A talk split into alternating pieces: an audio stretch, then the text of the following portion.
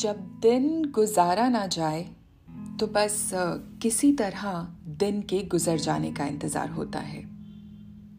फिर शाम आती है। घर में जली बत्तियाँ जैसे सूरज की रोशनी को धिक्कार रही हूँ। शाम गुजारना और भी भारी लगने लगता है। बाहर रात हो चुकी है, मगर अंदर अब भी दिन सा उजाला है। बत्तियाँ बुझने में वक्त लग रहा है। और ये वक्त कुसुम की बेचैनी बढ़ा रहा है। अब धीरे धीरे बत्तियाँ बुझने का और गुड नाइट कहने का सिलसिला शुरू हो चुका है।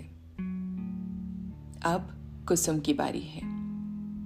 कुसुम ने बत्ती बुझाई, दरवाज़ा बंद किया। और दिल खोल कर मगर आवाज़ दबाकर आँसू बहाए। आवाज़ क्यों दबी है? क्योंकि आवाज़ आने पर क्या हुआ तुम्हें? ये पूछने वाला कोई नहीं। हाँ मगर अब फिर कुछ हो गया तुम्हें? ऐसा कहने वाले कई हैं। इसलिए शुक्रिया।